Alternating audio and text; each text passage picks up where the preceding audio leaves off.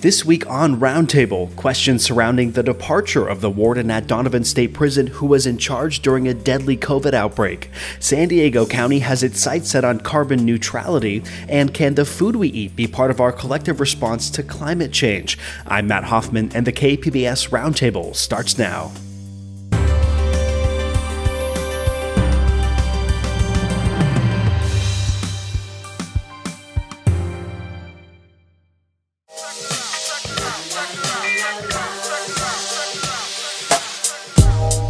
Hey, hey, hey, this is Parker Edison, host of the Parker Edison Project on K P B S. The cool thing about joining K P B S is you make one simple donation, and that money ripples into supporting everything else you see and hear on K P B S, including podcasts like this one you're listening to right now, making a place for fresh voices and perspectives to be heard. And that's music to my ears. Become a member today. Just go to k p b s dot org, click that blue Give Now button, and donate what you can. All right? Thanks.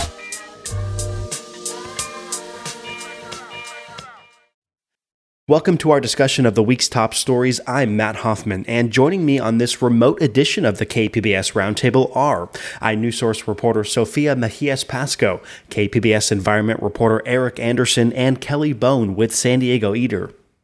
There's a new warden at the Richard J. Donovan State Prison in Otay Mesa, but questions still persist about the former leader of the California prison who was in charge when COVID nineteen cases and deaths were spiking.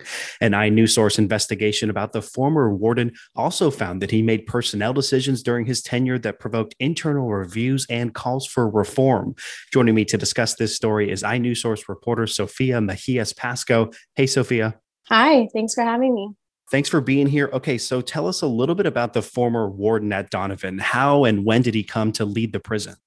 So former warden Marcus Pollard had been working for the State Corrections Department for nearly two and a half decades when he became acting warden at Donovan. He had served lower level positions at other state prisons um, around the state at the time that he was promoted to acting warden. Um, and after he served about a year as acting warden, he was appointed as official warden of the state prison in November twenty twenty.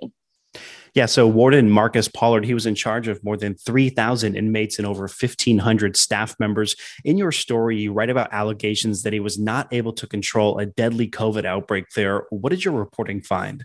Yeah, so in the winter months, in December and January of twenty twenty and early twenty twenty-one, there was a huge outbreak at Donovan. There were outbreaks at the time around the state, in prisons, and both just in general. So um, a lot of the state was having a really hard time dealing with COVID outbreaks, but Donovan had one of the worst in the end. They tallied eighteen COVID nineteen deaths over the course of the pandemic. That's the fifth highest among state prisons. They had nearly six hundred COVID nineteen infections among inmates at one point. And they also have a medically vulnerable population. So it was really difficult for the prison to get a grip on things. There were allegations that staff weren't masking up all the time. The state Corrections Department did admit at one point that, you know, staff were so overwhelmed with the outbreak that they weren't isolating COVID nineteen positive inmates from those who were not COVID nineteen positive. So there were a lot of things that may have gone wrong during the management of this huge outbreak that happened. You mentioned that it was hard to get a grip on things there. Do we know what led to the prolonged and deadly outbreaks? Well, we can't say exactly for sure. You know, we, we, like I mentioned before, there were allegations that some staff weren't wearing masks. There were allegations that they weren't isolating COVID nineteen positive inmates. And again, this is a medical facility prison. Uh, about a fourth of the inmates there have disabilities, which makes them more vulnerable to diseases like COVID nineteen. So those probably all played a factor in uh, making this outbreak one of the deadliest in California prisons.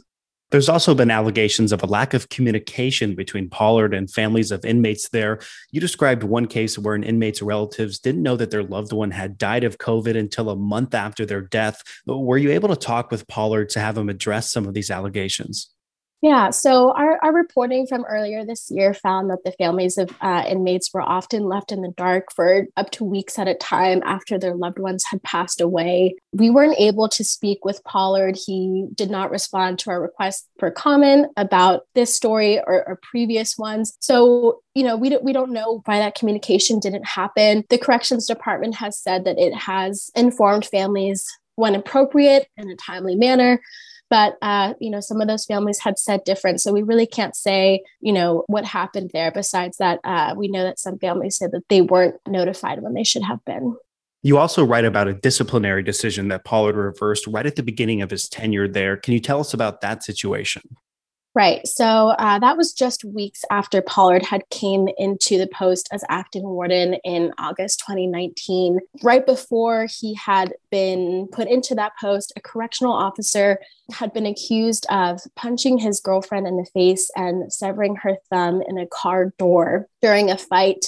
Pollard, during his term, decided to walk back a previous warden's decision to terminate the officer after there was a disciplinary hearing where the officer uh, made a defense and uh, defended himself against the allegations. The officer was criminally charged, but the district attorney's office eventually dropped the charges against the officer. That's apparently because the girlfriend uh, recanted and said that she no longer remembered how she sustained her injuries. Um, and Pollard and higher level corrections department officials maintain that incon- inconsistencies in the girlfriend's report about what happened ultimately led them to dismiss the disciplinary action against the officer. Now, this was controversial. Why was Pollard's decision criticized publicly by the Office of Inspector General?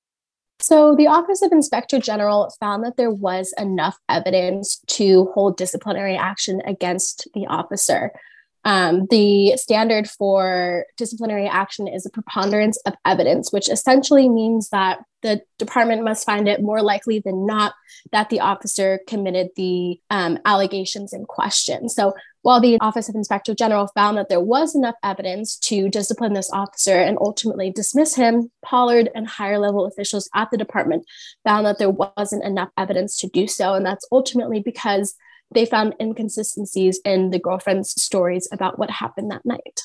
You write that that officer still works at the prison now. And, and so while Pollard would not speak with you about these findings, he did write a letter of resignation where he noted that leading the facility has been, quote, extremely challenging. He also wrote that he was dedicated to changing the public perception relating to inmates who have sued the facility. What is he referring to there? Right. So, you know, he, he was very short in his letter of resignation. We can't be exactly sure um, about what exactly he was referring to when he said extremely challenging. But over the course of his two years as warden, there were significant challenges. And one of them was this um, litigation that has been going on for decades, um, alleging that disabled inmates across prisons in California have had their rights abused since the nineteen nineties. Um, that's called Uh, that case is called Armstrong v. Newsom, and he referenced that specifically in his letter of resignation. Um, his term has been defined by this court order that was handed down as part of the uh, litigation that mandated a long list of reforms at Donovan specifically um, that have, you know, been in some controversy over the past two years. And that Inspector General report that we mentioned earlier found that top prison officials have a tendency to give, quote, undue credence to its officers. And you also mentioned that court records point to a culture of retaliation among corrections staff. And you write in your story that there's a new warden there now. Is there any sign that things are changing? Yeah, so the, the new warden took over in the beginning of October. I think it'll take some time to really know how that warden will take to carrying out um, some of the issues that Pollard left behind. I think, you know, there, there's still a lot of reforms that have to be carried out at the prison that the new warden will take over. Um, we'll definitely be keeping an eye out for any word from inmates at Donovan or families of those at Donovan, who will really be some of the first to know how this new warden um, may be changing things or whether things are staying the same. I've been speaking with iNewsSource reporter Sophia Mejias-Pasco. Thanks so much for your time, Sophia. Thank you. And iNewsSource is an independent nonprofit partner of K P B S. Hi, I'm Beth Accomando, K P B S arts reporter and host of the Cinema Junkie podcast. I'm also a geeky gourmet who likes to bake food themed to the movies I watch, like chocolate blood to savor with Dracula, or an extra chewy Wookiee cookie to enjoy with Star Wars. I'm geeky about the things I love, and that makes me a public radio geek as well. I love being able to connect with audiences just like you through T V, radio, the web, and podcasts like the one you're listening to right now. So, are you a K P B S geek? If so, then I'm asking you to get in touch with your inner nerd and become a member of K P B S today. Just go to k p b s dot org and click the blue Give Now button and make a donation. That's right. Let's geek out together about the things we love. The state of California is looking to achieve carbon neutrality by twenty forty-five, and in San Diego, county officials are looking to take dramatic steps to meet that goal locally. The idea here is to only release as much carbon in the air that can be absorbed, but the transition process is not an easy one, according to U C San Diego professor of economics Gordon McCord. This is reimagining our energy system and our transportation system and how we think about changing land use at a pretty fundamental level and doing it very, very quickly. Joining us to dive into the county's plan for a net zero carbon future is K P B S environment reporter Eric Anderson. Great to have you here, Eric. My pleasure. Okay, so let's dive into it. First of all, what is carbon neutrality and why are we seeing this coming up at the county level? Well, carbon neutrality is exactly what you said. It's uh, balancing the amount of carbon that's released in a region by technologies or by projects that can absorb carbon so that you're not adding to the carbon problem. And why are they doing it? Well, the state is mandating this for all municipalities in the state of California. By twenty forty-five, they want every state to be a net carbon zero state, which or a net carbon zero area, because that means that they're not contributing to the climate warming problem that we're already dealing with. So it sounds like there's just a lot of carbon out there, Eric. What are some of the projects that help remove it? Well, it doesn't necessarily have to be a project, but we know that there are certain natural ways, for example, that carbon is taken out of the air. Wetlands can absorb carbon. Forests can absorb carbon.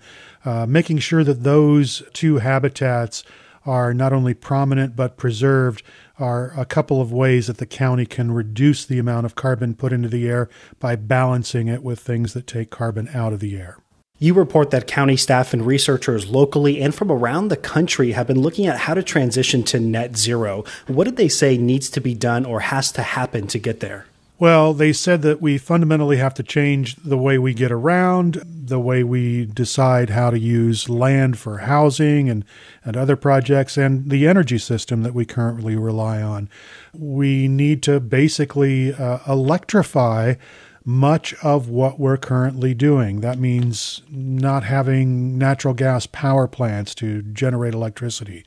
That means having lots of cars uh, on the road that are electric cars and not cars that run on fossil fuels. And that's one thing that really has been kind of a tension point in these discussions, uh, where cars fit in all into all of this. Uh, at a meeting this week, Jim Desmond, county supervisor from the North County, kind of spoke out about how cars have become sort of the bad guy because it's the low-hanging fruit. Here's what he had to say. I don't believe cars are the problem. Cars are not the problem. Individual vehicles are not the problem. It's the emissions. The emissions are the problem. And I think we need to move towards incentives for cleaner hydrogen, electric vehicles, whatever, you know, for tractors, trucks, all equipment. And he also said that, you know, uh, we have a housing shortage that we have to deal with. This was another point that he made in the supervisors meeting. We have a housing shortage, and that may necessitate building housing developments that are outside of the current urban areas because he says infill is very expensive. But environmentalists kind of fire back and say, look, if you build outside of the existing urban areas, what you're doing is creating the need to drive. And if you create the need to drive, that releases carbon into the atmosphere. So uh, it's kind of a tension point there. And so we're talking about a lot of electricity. Aside from the transportation side of things, what other changes could we see coming? Yeah, there are possibly big changes in terms of the way energy produced. And, and just to give you an idea, Uh, the current energy that's produced in the county is primarily natural gas energy. And what this report is talking about is basically shifting that over to renewables, creating all kinds of solar panel arrays, both uh, utility scale in the eastern part of the county and rooftop solar in the western part of the county. And it talks about also adding wind power where that's practical. And uh, just to give you an idea, The current energy demand for San Diego County is like seventeen thousand gigahertz uh, of power. And he says there's the capability in the county to build out enough renewable energy to generate fifty-five thousand. So the capacity is there, but that also means leaving behind uh, big projects that are currently generating electricity with natural gas. And so you mentioned some solar farms there, some solar panels. Is that the idea of where all this electricity is, is going to come from? Yeah, the researchers seem pretty convinced that there certainly is the capacity for that. They talked about an interesting concept, by the way, during the meeting. It was a uh, what he called no-regret steps, right? This plan will call for major changes in a relatively short period of time. And he says some of those changes are things we should be doing anyway, things that are not super intensive uh, monetarily, like rooftop solar. We should be encouraging rooftop solar. We should be trying to do things that encourage people to switch from their gasoline-powered cars to electric cars. Those are no-regret strategies that we can do now that will help us get toward that net zero carbon goal. And uh, even if we don't make it, it will be a good thing for the environment. Jobs are always a hot topic when it comes to decarbonization talk. Were the supervisors briefed on how this could impact the local industry's labor force? Yeah, there were a lot of union members who spoke up, and they were concerned about losing jobs as this uh, transition occurs. Uh, Nathan Fletcher said very pointedly, look, we can't focus on changing Uh, the environmental issues without protecting the jobs. He said that's a priority. And the fact the county is going to look specifically at that issue, and they expect to report back in March. And Eric, how does this plan, this net zero plan, play into the climate action plan that the county's working on? It kind of works concurrently. The county climate action plan is also a requirement the state has put into place. Uh, what they do there will help reach the goals that they're looking for in this decarbonization plan. But strictly speaking, they are two separate uh, planning documents and two separate planning efforts. The draft framework for the net zero plan still needs public input. So if someone is listening to this and wants to get involved here, what should they do? Well, I think they can reach out to the county. It's one of the things that uh, uh, the county has had some public input for. Um, they're looking for more specific public input before uh, they come back to the board again in March. So I think if someone wants to look for a place, I would say go to the county website and look uh, for regional decarbonization, and they should be able to find out where they can get that input in. And I know there's been over a year of work into this, but it still seems like it's in some of the early stages. But generally, Eric, do we know if county planners believe that they can reach this net zero goal by twenty forty-five? I'm not sure that they're confident that they can reach that goal by the timeline that has been set. But I think all of the members of the Board of Supervisors recognize that it's imperative that the county start to walk down this road. Climate change is real. We're feeling the effects of climate change now.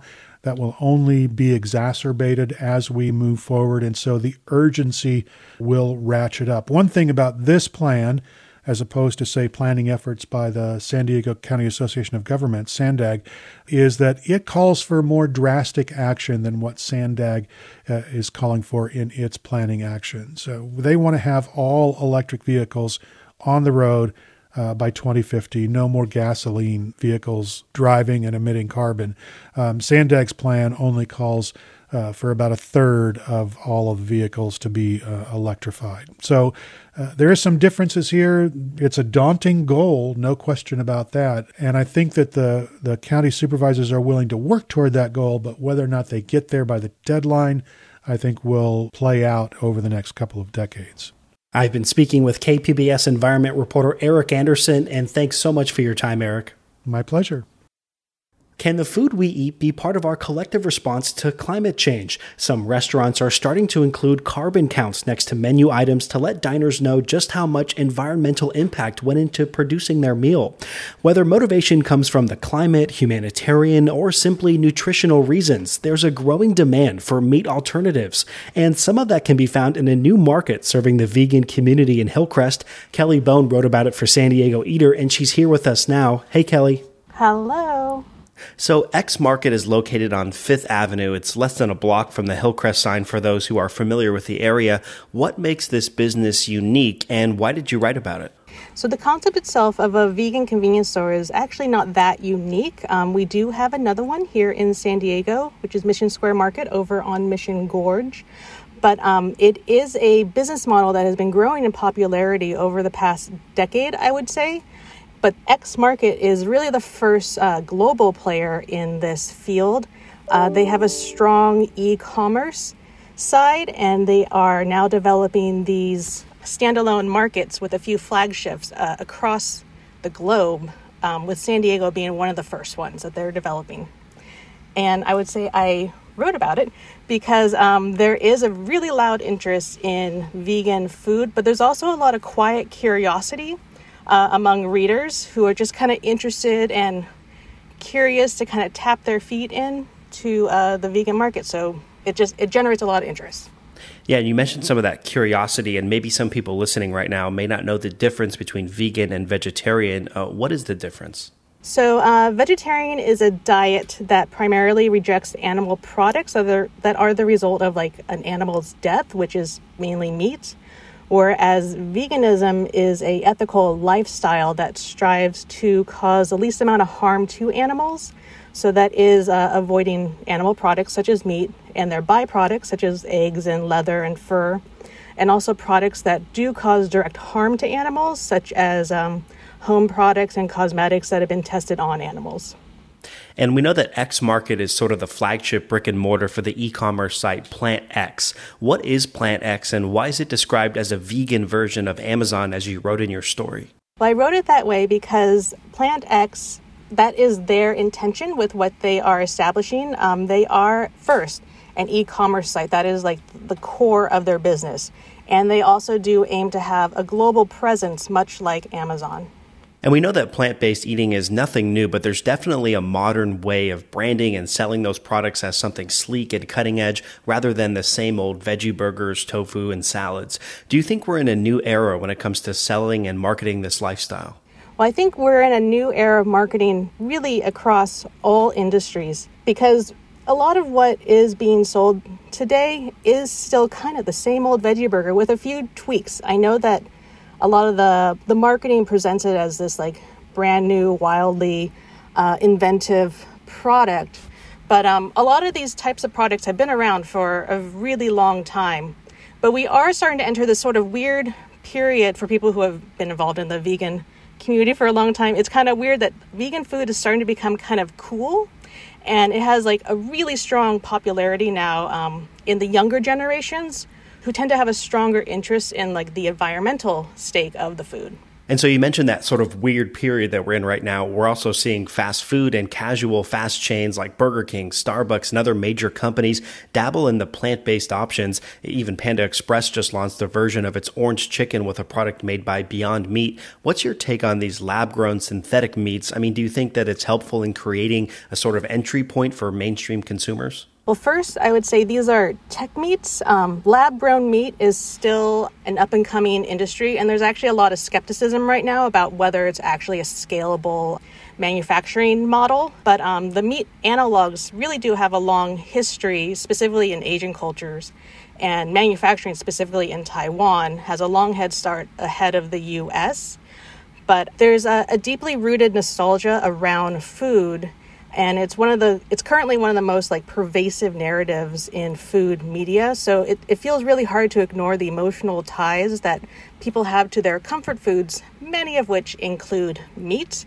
So um, in the world of the average American, uh, meat is still the center of their meals. And so um, having these like tech meats, meat analogs, it's an easy mainstream point to make the change. And it makes uh, going Uh, more meatless, accessible to a lot more people every day. And you mentioned lab-grown meat there. Is there anything that you find problematic with these alternatives, be it how they're produced or otherwise? Well, first I'll say a lot of the uh, these products do align with my personal basic ethics to um, you know, not directly harm animals. But um, I am pretty highly skeptical about for-profit tech companies that claim to have the solution to save the world. We usually see that that does not play out well for the regular people. But um, the biggest issue I have with tech meats is that they really are taking up most of the space in the conversation And they are the first thing people think of now when you mention vegan food. And it's not even that they are the most popular or the better tasting, which is subjective, obviously, but um, it's that they have the capital to generate their own hype. So you would think that vegans are like chomping away at this food all the time when they're really, really not. So um, that's one of my main issues with it. But tech meats, are they're also coming from uh, the same kind of monocropping Uh, systems that are st- still a problem for the environment. So it's not really addressing some of the core issues that we are dealing with. So like these tech meats, meat analogs, while they do have a much smaller carbon footprint than, uh, say, regular animal meats, both of them are going to be beat by local beans and grains and vegetables who have a much, much smaller footprint. Agriculture and the methane produced by livestock used to produce meat products comes up regularly in discussions about climate change. Do you think that the conversation on what we eat as it relates to this problem is getting enough attention? I think it's getting a lot of attention, and it's really been getting attention for decades. The, the conversation around uh, meat consumption as it relates to the environment was really kicked into the mainstream back when Diet for a Small Planet was written, which is fifty years ago this year. But since then, meat consumption has only risen in the U S and the globe, really. So I would say there's there's a lot of attention out there, but there's just not a lot of action being taken. So we heard about the plant-based orange chicken and some of these other new items that are coming up. For those who are thinking about maybe making a change to their diet, how would you recommend going about it? I think the, the easiest way for someone to start making the changes is to basically let someone else do the cooking for you. So Um, go to a restaurant and order what they're making, order the Beyond Orange Chicken, or go to a vegan restaurant and try out their food. Let the professionals who have been um, cooking and manipulating vegetables for years, decades, make the food for you so you can really see how delicious and tasty it can be. I've been talking with Kelly Bone. She's a freelance food writer based here in San Diego. You can find her work in San Diego Eater and on her website, the veg foodie dot com. Thanks so much for your time, Kelly. Thank you. That wraps up this week's edition of the K P B S Roundtable. I'd like to thank my guests, Sophia Mejias-Pasco with iNewsSource, Eric Anderson with K P B S News, and Kelly Bone with San Diego Eater. If you missed any part of our show, you can listen anytime on the K P B S Roundtable podcast. I'm Matt Hoffman. Thanks so much for listening, and join us next week on The Roundtable.